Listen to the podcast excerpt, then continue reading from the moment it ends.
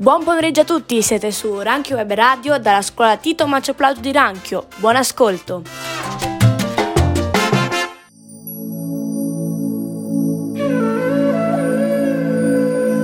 Ciao, benvenuti su Rancio Web Radio dalla scuola Tito Maccio Plauto di Rancio. Oggi voglio, darvi, voglio parlarvi di un grande personaggio, Gandhi.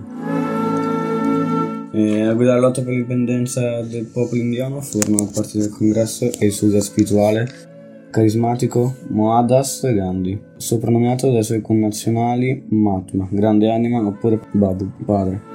Fin dall'inizio degli anni venti del Novecento Gandhi promosse un'opposizione non violenta alla dominazione inglese attraverso metodi come la disobbedienza civile e il boicottaggio dei prodotti britannici. Ad esempio, nel millenovecentoventuno invitò i suoi connazionali a indossare abiti tradizionali indiani, filati a mano, evitando così ad acquistare testi inglesi. Questa strategia ottenne un duplice risultato: indebolire l'economia inglese e dimostrare agli indiani che avevano risorse e materiali incontrollabili per prosperare liberi dal dominio straniero. Inoltre, alla resistenza passiva, ai soprusi e agli arresti compiuti da, dai britannici mostrò all'opinione pubblica mondiale il volto più crudele e ingiusto del comunismo.